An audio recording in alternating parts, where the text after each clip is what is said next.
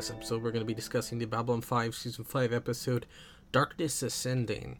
Very apt title, because everything is kind of going to crap uh, for literally everyone, and there's this sense of growing dread and darkness coming. That everything uh, built over the past few seasons could very well crumble down on top of everyone. Not only for some people personally, in the case of Garibaldi, but in the case of Londo and Sheridan and Delenn, on a literal political scale. Uh, so let, us talk about the Lyta stuff. Uh, in a, let, let's do the first bit, which is with Garibaldi. Um, I have a question. Do you think Lyta was actually there? Uh, and if so, how much influence over Garibaldi's dream did she have? Personally, I think she is. Uh, I don't think she was actually in the room. I think she was testing how far her abilities could reach. We know that because the Vorlons changed her, she doesn't necessarily need eye contact or, you know, line of sight uh, to use her telepathy. So maybe she's testing the range of it, and she was just in Garibaldi's dream. Uh, because Garibaldi's dream is very apropos to his current situation, I don't think she was influencing it. Uh, maybe she was nudging it to be a bit more harsher than it already was. Who knows? But uh, it, there's very clear sense of she's done. Basically, she is going to use her powers as much as she wants because she is done. She is fed up. Everything that happened with Byron and all this stuff has turned her into a full radical, and she is using her power not only as a flaunt to say, yeah, this is what I can do, I'm special, but also as a warning, don't get in my way. Uh, and but we still see that there's some glimpses of a morality still there in her, no matter all the trauma she has witnessed, uh, you know, experienced, and horror she has witnessed. Um, when she approaches G'Kar, uh, which is a brilliant callback to the Gathering, of saying, "You once asked me for my DNA to breed, uh, you know, telepaths in the Narn people. I accept your offer from, you know, all those years ago." Um, G'Kar brilliantly tests her uh, by saying, uh, you know, I talked with my government. They're they're they're willing to go ahead with this deal as long as you follow the stipulation that you spy on our neighbors, basically giving us information that we could use. Uh, or either for blackmail or political reasons, what have you. And she denies it. She's like, nope, I will have to renege on our deal. I will not do it. Uh, that's a line I will not cross. And it was entirely G'Kar testing her. Uh, because, as he says, I need to know how desperate you are. Uh, because as we see at the beginning, she is trying to beg this businessman, please let us have an explorer class vessel. We will help you explore the, the cosmos. Um, uh, telepaths could be useful, but we need uh, we, we just need a way out. We need a new home, and bureaucracy and business keep getting in the way of. Uh, you know, the insurance uh, deal would be a problem, and their contract with the Corps would be a problem. Uh, and so she's kind of desperate for a way off Babylon 5 for her and the remainder of uh, Byron's telepaths and any other telepaths that are fleeing the Corps. Uh, and uh, in wanting to finish Byron's vision of a new homeworld. But desperation, you know, can breed weakness. Uh, because if you're willing to take any deal, regardless of how demeaning or morally reprehensible it is, you're too desperate, you're too backed into a corner, which means that you're willing to compromise literally all yourself for one goal. And that is not a healthy business mindset. Uh, and G'Kar knows it, and G'Kar knows that if he goes along with this deal, if she reneges on this deal, um, you know, uh, and betrays him or the Narn in some capacity because she's so desperate for her home world, then she cannot be trusted. And he wants to trust her, he wants to believe in her, and he wants Narn telepaths again. So there has to be a sense of understanding. She is desperate, she needs your help, but she's not too desperate to go behind your back. It was a brilliant test on G'Kar's half. Uh, and I like how Lyta says there is still a part of me here, you know, the, uh, there's a line I will not cross. You know, as radical as she has been made because of everything that happened with Byron, she's still that leader that we always knew underneath. That leader who has been, uh, you know, taken by the Vorlons, abused by the Vorlons, uh, taken by the Corps, abused by the Corps, but still has an interdependent streak and is um, cares deeply about the telepath cause, uh, but not so so far that it hasn't completely warped her. Not yet, anyway. Uh, now Garibaldi gets confronted, um, quite well by Lise, uh, and it goes about as uh, miserable as you expect it to go. So he's got a dream, which I said I'm not sure if it, uh, it was influenced by Lyta. Um, I think she was just observing it, where basically his subconscious mind is telling him, "You are not in control of this. You are fucking up. You need to deal with this." Um, which is everything he tells Lise is that I'm not in control. So this is the one thing I control. And just like I said, it's a it's a uh, it's a self-fulfilling prophecy when it comes to alcoholics of they can't control their life so they turn to the booze because it's the only thing that makes them feel comfortable makes them feel like they're in control but of course they can't control it and it goes out of whack and it gets in turns into a really massive problem and that's where garibaldi's at is his subconscious just like i pointed out last time you know him ordering the suicide pizza he's kind of trying to his subconscious is trying to tell him you're basically killing everything in your life at this point. You're throwing your entire life that you have built over these past few years away for what? For the drink. And uh his uh his dream literally Babylon 5 is on fire. Uh his friends are dying. They were depending on him and he let them down. Uh and so his dream is trying to tell him this is your fault. And it quite literally becomes that when he sees himself be the murderer. Uh, and it, it's all trying to tell him, wake up, get some help. And then Lee shows up at the perfect time to force him to get help. But of course, him being the classic addict, the classic alcoholic, what he does is he basically does a performance.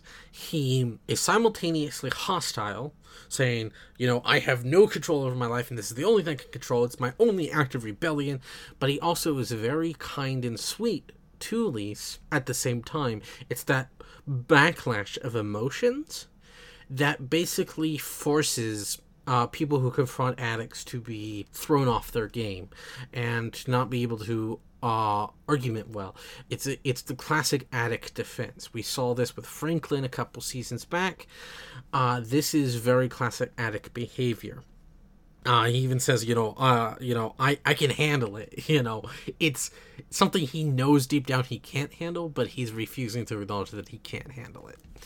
Uh, and of course, he pours the drink out uh, which feels like a performance of see see i got it all under control i don't need the alcohol but in truth he's showing every sign that he does and even when he's at the restaurant which there's another thing i want to talk about in that restaurant uh, when uh, he, he's like, you know, uh, this is supposed to be a kind, calm place. We're supposed to have a romantic evening. You know, why do I feel like I want to blow my brains out? And she's like, you tell me.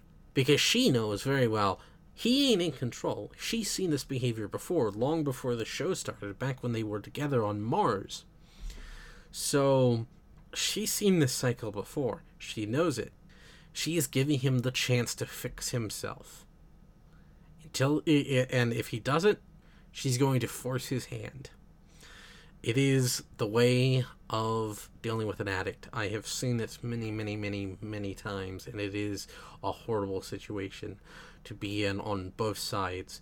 You have someone who is desperate, who's calling for help but doesn't want it and is pushing you away and conflicting your emotions, and you have someone else who desperately wants to help and uh, and care for this person, but is being pushed away and at many times, uh, uh, you know, verbally abused to continue that push away. Now, the scene in the restaurant, the fresh air restaurant, which by the way, I like how with the uh the callback to the gathering and then seeing the fresh air restaurant, which we really haven't seen since season one, uh that uh it, it, it gives that uh you know feeling of things are coming back you know that uh coming back around that this is the beginning of the end. Uh and uh, that things circle about that uh, there's narrative loops here and uh, that's that's the thing about life is it cycles through it goes through loops. Uh, and so that's a nice little touch. But anyway the scene with the maitre d is really awesome because not only is it very in keeping with Garibaldi in his current state as an addict, but it's also pulled from JMS's own personal experience. Uh, he's talked about it in various interviews um, is uh, basically during his journalist days, uh, he uh, ended up getting invited to this conference. It took place in this very famous restaurant, uh, very fancy restaurant that presidents have been at. Like this is big. This is a big deal. And he's sitting there, and he and the guy, the, you know, the waiter, the maitre d' whatever, comes by, asks, "What do you want to drink?" he says, "Coffee." And then the waiter goes, um, no, no, no, no, sir. I understand. Coffee after, uh, you know, the meal. What, what do you want to drink? And he's like, coffee. No, no, no, no, no. What do you want to drink? And it's because they they want an answer of alcohol, specifically wine, because that is what is expected in such a high society place.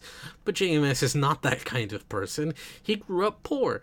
You know, he this is a completely alien place to him, and, and all he wanted was just a goddamn you know pot of coffee, uh, and basically he blew up the waiter, uh, and uh, got his coffee uh, and so that that is seen with some slight changes for Garibaldi's character and the alcoholic part. Uh, it's a nice reference to JMS's own personal experience, which I thought was pretty cool. Uh, now, the uh, Lennier bit, uh, I like how basically Lennier does the right thing for the wrong reasons. Once again, pulling from that that that he learned nothing from the example of Findell. Uh, you know, Sheridan calls back uh, the White Star because he finds out what Delenn did behind his back, which leads to a funny scene, which I'll get to in a minute. And Lennier takes a fighter and just, you know, goes off rogue.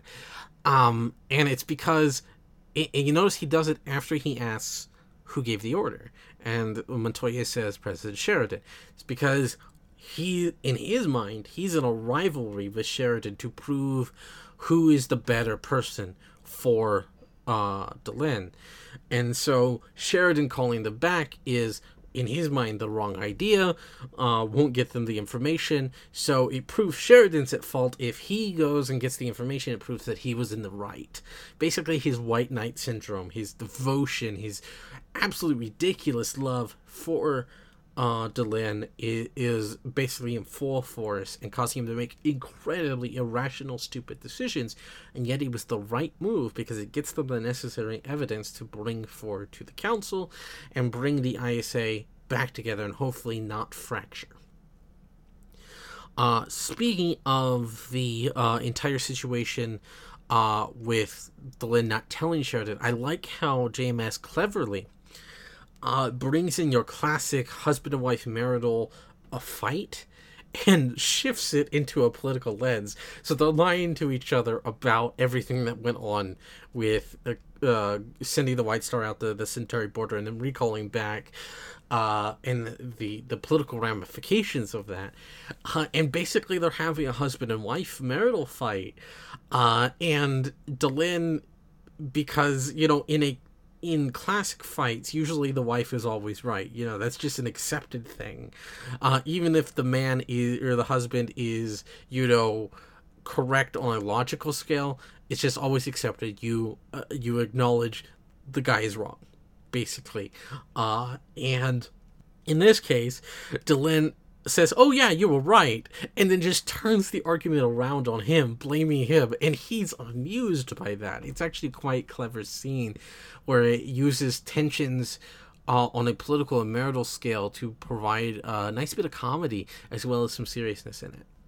And uh, you know, following uh, that bit, I, you know, just going into the the Londo section, uh, that bit where Delenn finds out that the Lennier is okay, he survived, uh, and she walks out of the uh, the room. She's both laughing out of, you know, just pure joy, elation, and she's crying out of pure terror and uh, understanding.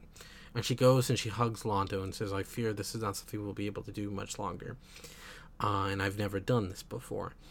Uh, and Londo's confused. It's because Londo's out of the loop, and everybody knows that everything's about to, you know, hit the fan. Darkness is ascending. Everything is going downhill. Even the Centauri are believe, you know, basically under Drakh control, obviously, saying, "Oh, don't believe anything that Sheridan and Co. send their way. They're just trying to, you know, pigeonhole us. We are the victims of a witch hunt." uh, blah blah blah blah blah, and basically, what what you have uh, is Delenn going. I I'm so happy my friend is alive, but I'm so sad that we just found out that you are about to be blamed for every miserable thing that has happened the past few months, and I am so so so so sorry because I know you had nothing to do with it. And that is the sad thing. And of course, Londo can see this coming. Um, and, he's trying to get the Centauri to stop being aggressive about it, saying, you know, if they have the facts, we gotta listen. Uh, and then he's being, you know, left out of the meetings. Everybody knows this is going to hit the fan. And as Garibaldi says, you know, if things go wrong, we're going to be at war with the Centauri by tomorrow. So, this is the beginning of the end for the ISA. If things don't go correctly, either, uh, you know, the ISA breaks apart, or some serious lingering issues uh, are going to uh, remain, and perhaps the ISA will be less effective. Uh, and you know, the Centauri are ultimately responsible. Granted, it's, they're under Drakh control, but they are the convenient target. Everybody's scared of the Centauri. After what they did back in season two, they returned to the old warmongering ways and wiped, you know, places out thanks to the strength of the shadows. That basically that makes them the easy target, as I pointed out last episode. And as a result of that, everybody is scared of them. And this becomes a way for retribution to, for them to get payback by isolating the Centauri, and the Centauri are already isolating themselves. So this can pretty much only go one way, and I think you know which way that goes. Considering we've seen the future, we've seen Centauri Prime on fire. We know what way this is going, and uh, yeah, this is this is a bit where the ISA either has to put up or shut up, uh, or things are going to get really, really bad. Anyway, see you next time. Bye.